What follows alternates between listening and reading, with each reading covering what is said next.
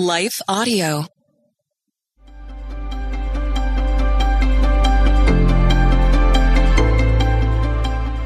Welcome to the Crosswalk Devotional. We're so glad to have you as a listener. Today's topic is Ditching New Year's Resolutions. We'll be right back with a brief message from our sponsor.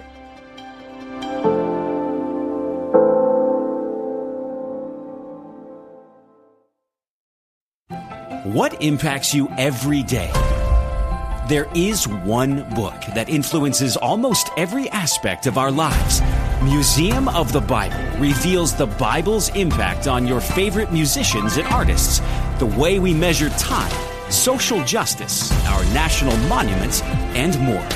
The Bible's impact is all around you. Discover how at museumofthebible.org/impact.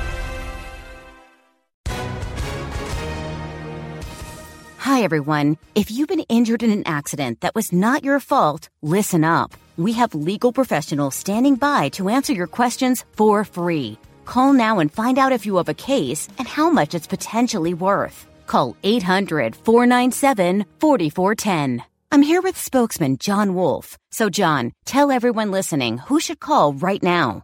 Well, Maria, first off, thank you for having me here. It's always nice to answer the listeners' questions.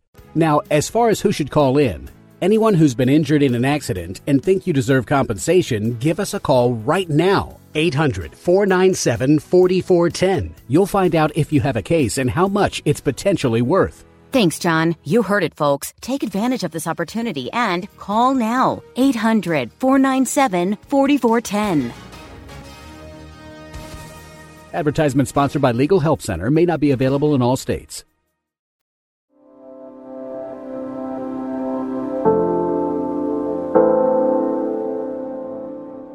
Ditching New Year's Resolutions. Written by Laura Bailey. Read by Laura Bailey. But as for me, I watch and hope for the Lord.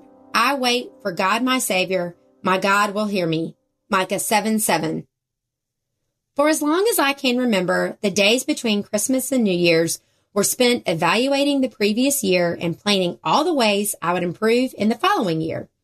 I crafted a detailed list with goals, timelines, and rewards if I hit the target. Rarely did I just focus on one solution. Instead, I filled every line on the paper with a new achievement. And every year around the 1st of February, exhausted, overwhelmed, and irritated, I threw my resolution in the trash and immediately penned another. This time, a more obtainable list. Except it was just as ridiculous to maintain as the first one. Last year, however, I decided to ditch the resolutions for good and focus on a word or scripture for the year. Setting goals and working towards improving oneself isn't a bad thing, but we mustn't let our identity be rooted in what we achieve or didn't. This year, I decided to focus on three words, scripture and prayer.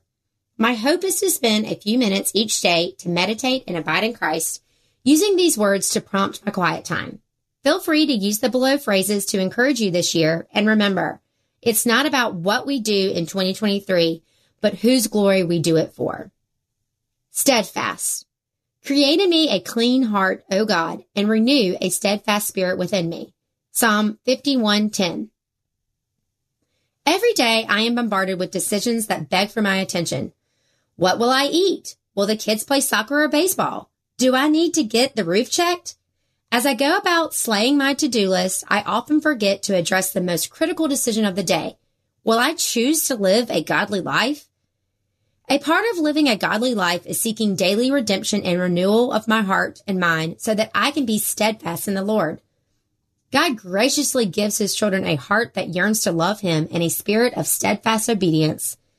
Before I go about our day, I take time to call on the name of the Lord and ask for a clean heart that flees from evil, a right spirit that glorifies God in all I do. Lord, I pray that you will give me a steadfast spirit that aches to choose to live for you faithfully. Amen. Pleasing. Therefore, I urge you, brothers and sisters, in view of God's mercy, to offer your bodies as a living sacrifice, holy and pleasing to God. This is your true and proper worship. Romans 12, 1. Growing up, one of my favorite restaurants had the slogan, We aim to please. It's the service industry. Shouldn't they always aim to please? But I'd missed the point.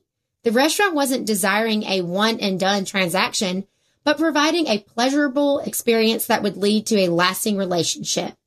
How often do I treat my relationship with God like a transaction to be completed before moving on to the next thing? God finds great pleasure in the relationships with his children. I can worship and honor the Lord by simply abiding in him. Lord, may I live in a way that is holy and pleasing to you. Amen. Power. A final word, be strong in the Lord and in his mighty power. Ephesians 6:10. During the last few weeks before the birth of my first child, the doctor encouraged me to prepare both physically and mentally for my daughter's arrival.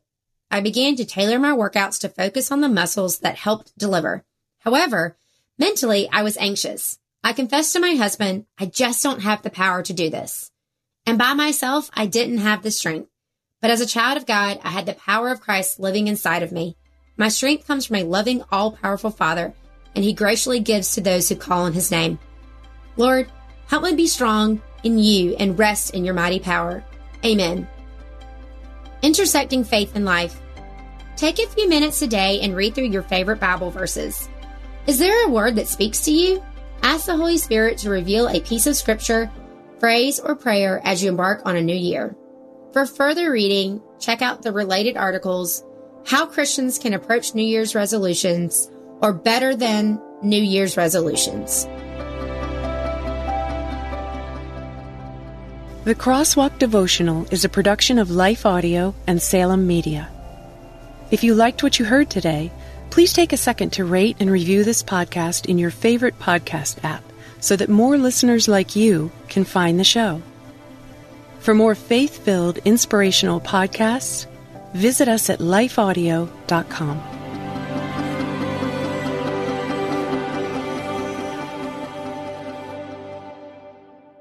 This is Perseus Poku, host of the Sound Reasoning Ministry podcast. Learn how to share and defend your faith by listening to us weekly. Subscribe at lifeaudio.com.